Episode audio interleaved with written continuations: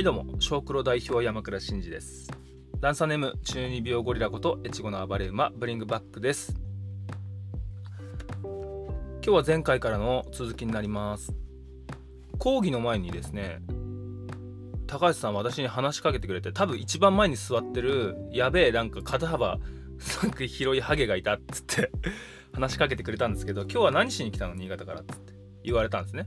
で、僕は、いや、あの、パッションをいただきに来ましたと 熱量をもらいに来ましたって言ったら、よし、分かった、熱量かっ、つうことですげえ、すげえ熱量高く話してくれましたね。まあ、普段から多分そうなんですけど、なんか滝、滝に打たれてる感じ、ずっと。わつって僕もすげえメモ取っちゃいましたね。今日は前回からの続きで、えー、前回はミッションの部分ですね。どういうことをしていきたいか。まあ、消費者と生産者の溝を埋める壁を壊すことこをつなげるっていうことをミッションとしていますってことを話しましたが今日はビジョンの部分どうしていきたいのっていう部分ですよね。そしてでもまたこうざっくりしたね大枠から話していくんですが、まあ、都会の人は寂しいと、はい、とりあえず都会の人は今寂しいんだと。人間関係も使い捨てになってきているということを話してました。まあ出会い系とかね Tinder とかでしょ。そんでそそうなの？と思って。都会の人って寂しいの？と思ってね。あのネットで東京寂しいみたいに調べたらあのブログが出てきまして。ノートのね記事ができてましたその記事のタイトルが面白くて。分かった。正直に言おう。東京の一人暮らしってすげえ寂しいんだって書いてありましたね。まあ淡々と日常を過ごす中でふと寂しさを感じるっていうような内容でしたけどそのパンチラインがありまして一人で歩く東京の街よりも誰かと行く田舎のイオンの方が何倍も楽しいんだってこと書いてありました。すげえわかる 結構仕事の人間関係だけとかなりがちなんじゃねえかってことも書いてありましたし僕らも普通周りに家族がいて友達がいて近所の人たちとね立ち話も全然するみたいな中でそんな中ではないと。結構寂しいんだってことで。じゃあ何を都会の人たちは求めてんのって言ったらやっぱコミュニケーションとコミュニティだっつってことを言ってますね。うん。なんか挨拶とかさ付き合いとか。だから SNS がこんなにも広まってるんだってことを言ってました。確かにそうっすよね。寂しなんかねこうすげえ落ちてる時とか寂しい時とか夜中とかさめちゃくちゃどうでもいいツイートとかしたくなるじゃないですか。ねえ。やっぱそういうのは寂しいからですよね。うん。やっぱ人間関係が薄くなってきてしまってるから本当に泣きたいことがあったら一緒に泣いてくれるとかそういう人が欲しいんじゃないのってう、ん、親戚欲しいんじゃねって言ってました親戚の方々が欲しいっつってこう近しい近しい友人関係だとか友人関係にも人間関係ですよね。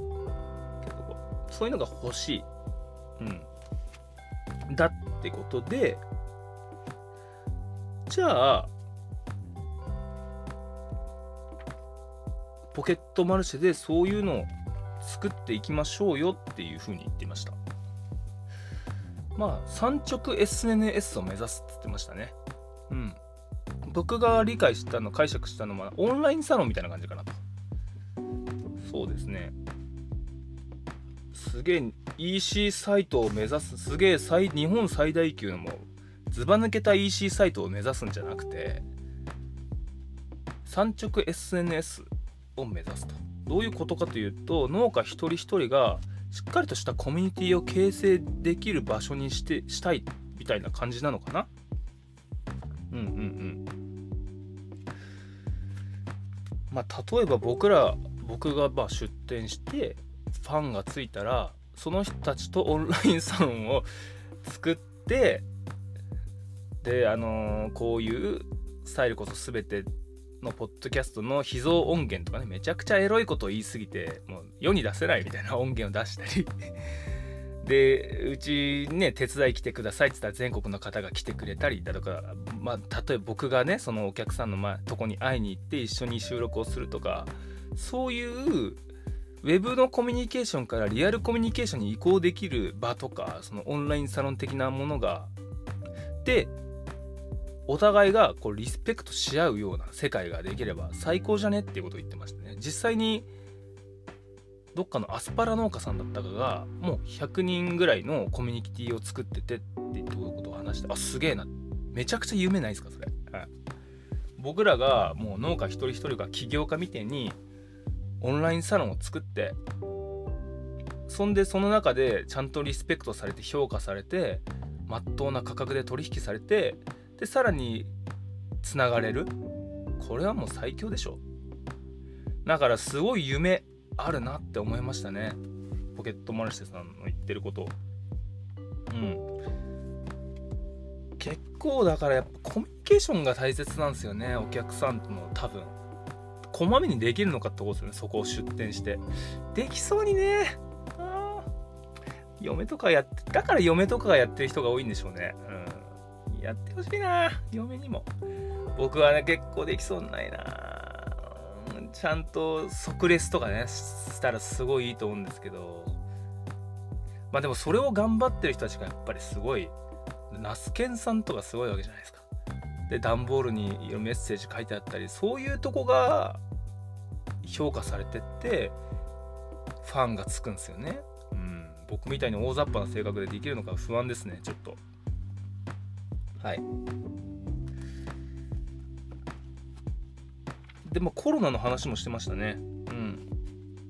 コロナ前っていうのは料理するような暇がなかったと。忙しくて。それこそココイチだとか。なんでココイチの出すん？だまあ吉野家とか松屋とかね。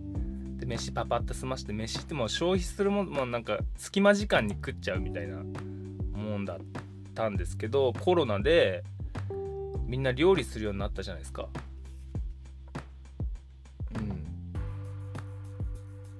でそれは手間をかけることが価値になったって言ってましたね、うん、確かにあの Creepy Nuts の「オールナイトニッポン」聞いてても R してラーメン作ってたし DJ 松永は包丁買って刺身さばいてましたよね。そういう風にみんなで多分ポケットマルシェさんも爆発的に人気になってみんなこう価値をねこう料理するとか手間をかけて楽しむということ価値を見出してきたと。やっと気づいたかと。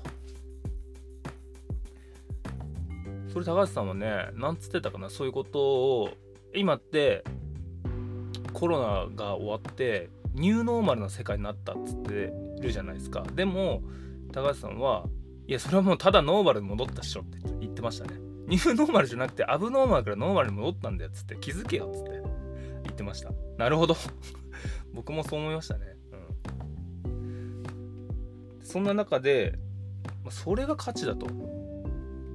だからこう野菜をただ売るとかじゃなくて、その、なんか体験みたいなのも一緒に売れたらいいですよね。うん。ポケットマルシェで体験を売るって面白そうじゃないですか。手伝ってくれたら 手伝いいくらみたいな。いちごの定食いくらみたいな。逆にいちごの定食募集とか0円で募集みたいなね、ありかなと思って。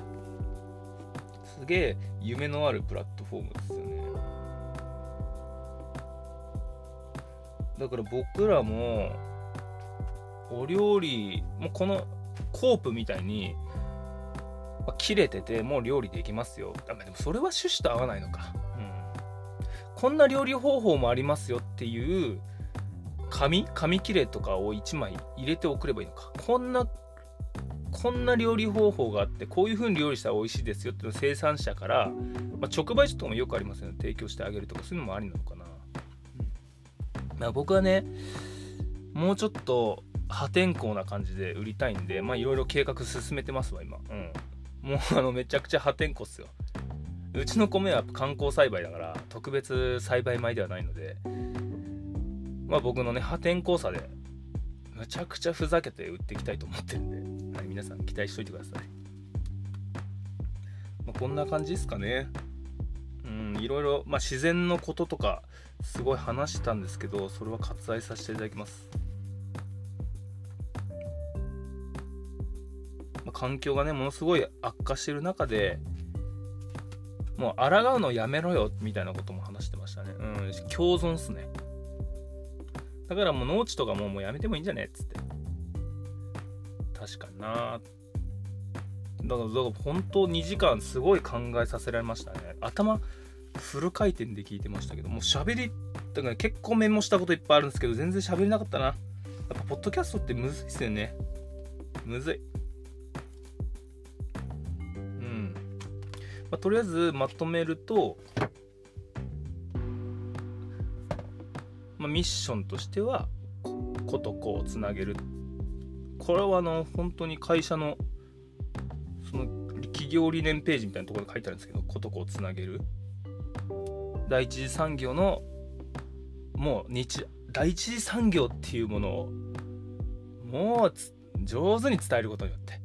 あのやべえやつがやとりあえずいっぺいっから。そいつらのやべえやつのやべえ生活をちゃんと見せれば面白いぞと。TikTok とインスタに勝てるぞと。そしたら面白いまあ人ってのはやっぱ面白いことに興味があるじゃないですか。僕はそこはでも本当に確信ついてると思ってて面白いのが好きなんですよとにかく、うん、だから僕も割と面白い動画とか面白いのを発信してるんですけどたまに炎上しま炎上っていうかねたまにこう怒られますけどねこれは何ですかと。前ツイッターでもさ稲に倒れ込むさ動画をねツイッターにパンって発信したらさこんなツイ稲を踏んづけてるような稲農家としてはどうなんでしょうかみたいな返信も来ましたがまあねツイッターの皆さんフォローしてくださって本当に ありがとうございます。僕はなんかそういうのも面白いなと思ってやっぱその人の違和感違和感にこう違和感があったんでしょうねあの動画に対して。だから僕はその違和感を植え付けれてすごい嬉しかったんですけどフォローツイッターの方フォローしていただいたらマジありがとうございます。はい。でことこうつなげてまあ、楽しい体験であればこそそのつながりは価値になるって書いてありますね。そのホームページには。大事なのは人とつながることを楽しい体験にすることだ。楽しい体験であればこそそのつながりは価値になると。うん。そしてビジョンなんですね。産直 SNS ですよ。みんながみんなオンラインサロンですよ、はい、共助の社会を私たちは実現するって書いてありますね。まあ僕はヒップホップ好きなんでヒップホップ的に言うとお互いリスペクトするってことですよね。うん、つるちゃんもたまに言ってますけど野菜の値段がずっと100円ってのやべえと。とにかくやべえと。それはみんなが興味ねえからだと思うんですよ。うん、映画1本やっぱ1800円ぐらいちゃんと払うし、漫画も500円ぐらいちゃんと買うし、それはもうなぜ価値があるのかって面白いからですよね。面白くてみんなが興味があるから価値があって。興味を持たせれば勝ちだと。で、僕のやることって何だろうってこの講義聞きながらすごい考えてたんですけどちょっと見えたら僕は農業にエンターテインメントっていう理念を掲げてるんですけどその意味合いとしてはエンターテインメントを農業に掛け合わせることによって自分にしかない価値を作ってお客さんを楽しませたいっていうのがあるんですね。でも僕みたいなやつ突拍子もない変なやつがいることってすごいいいなと思ってて20代とかその興味ないやつがあれ？なんか歌って踊ってる農家変なやついんなと思ったらちょっと興味惹かれるじゃないですか。その僕はもしかしたら入り口にの役割をすればいいんじゃないかなって最近そのこの講義を聞いて思うようになりました。その TikTok とか Instagram に対抗してもう TikTok なんてもう歌とダンスじゃないですか。だから僕も歌とダンスみたいな。そのお株を奪いに行って第一次産業に目を向けさせる強引にその入り口に立ちたいなって思いました僕はでそれや地でやってるのってやっぱポッドキャスターとか YouTuber の方っすよねそれこそ農家の種のつるちゃんなんて YouTube もやってるしポッドキャストもやってるし本当にその皆さんが興味を持つ農業に興味を持つ入り口に率先して立とうとしてると思ってるんですよね。でさらにみんな知識めっちゃあるから農業って面白いなってなってみんな農業に目を向けると。うんうん。だからポッドキャスターさんとかみんな頑張ってるじゃないですか。あれってもうちゃんと発信してるしそれとも Twitter の方々とかも日常をバンバン発信してるしあれはめちゃくちゃいいことじゃん。と思いますよね。例えばノーコロとか聞いてるとさ、まあ、今 A サブか A サブとか聞いてると、まあ、サブカルの話もするからサブカルの人が入ってくるかもしれないしそしたら農業にも目向くかもしれない。うん。でちゃんと農業の現実っていうのを伝えてるじゃないですか。いいことだけじゃなくていやこんなもう私はもう休みがねえとか言ってるから。ちゃんともう俺はそれすら面白いと思ってて。そういうことの方が面白いですよね。うん失敗とかさ。まあ、僕もあの和子ばあちゃんがねやべえやつやべえばあちゃんがいるみたいな発信してみんな喜ぶから、うん、発信して農家がみんな発信するようになったらそれ結構強くなるっすね、うん、多分。で僕はその中でやっぱり自分の大好きなエンターテインメントっていう武器を使ってさらに広く広い人に届くような伝え方をしていけばいいんじゃねえのって思いました。TikTok 目指せ TikTok 殺しみたいな 騎士団長殺しになってます。TikTok 殺しに行くっていうのが僕の仕事なのかな思った次第でございます。いいっすね。出店してコミュニティができたらねわらげ大変だから手伝ってって発信したらなんかみんなて全国から手伝いに来てくれるみたいな最高じゃねえですか。いいな。はいということで。高橋さんのね講義の内容を話してきましたけどとってもパワーのある方でしたね。えー、っと夜の農家の高橋さんが出た回リンク貼っときますね。はい。ということで僕の米ネットで販売する作戦今水面下で進んでます。とりあえずすごい少ないんですよ。50袋あ60袋確保しました。そのために。はい。それを売り切るっていうのは今年目標ですね。春までに。3月とかいちごが忙しくなるまでにその60袋をネットで売りたい。普通に考えたらすげえ少ないっすよ。ね大体ねいっぱい売ってる農家さんいるんで。でも僕にとっては今まで JA 出荷だけだったのでかなりのチャレンジっすね。ちょっと内心不安です。不安ですが 僕ものすごく面白く売っていこうと思ってるので皆さんよろしくお願いします。ということで今回はこんな感じでおやすみ。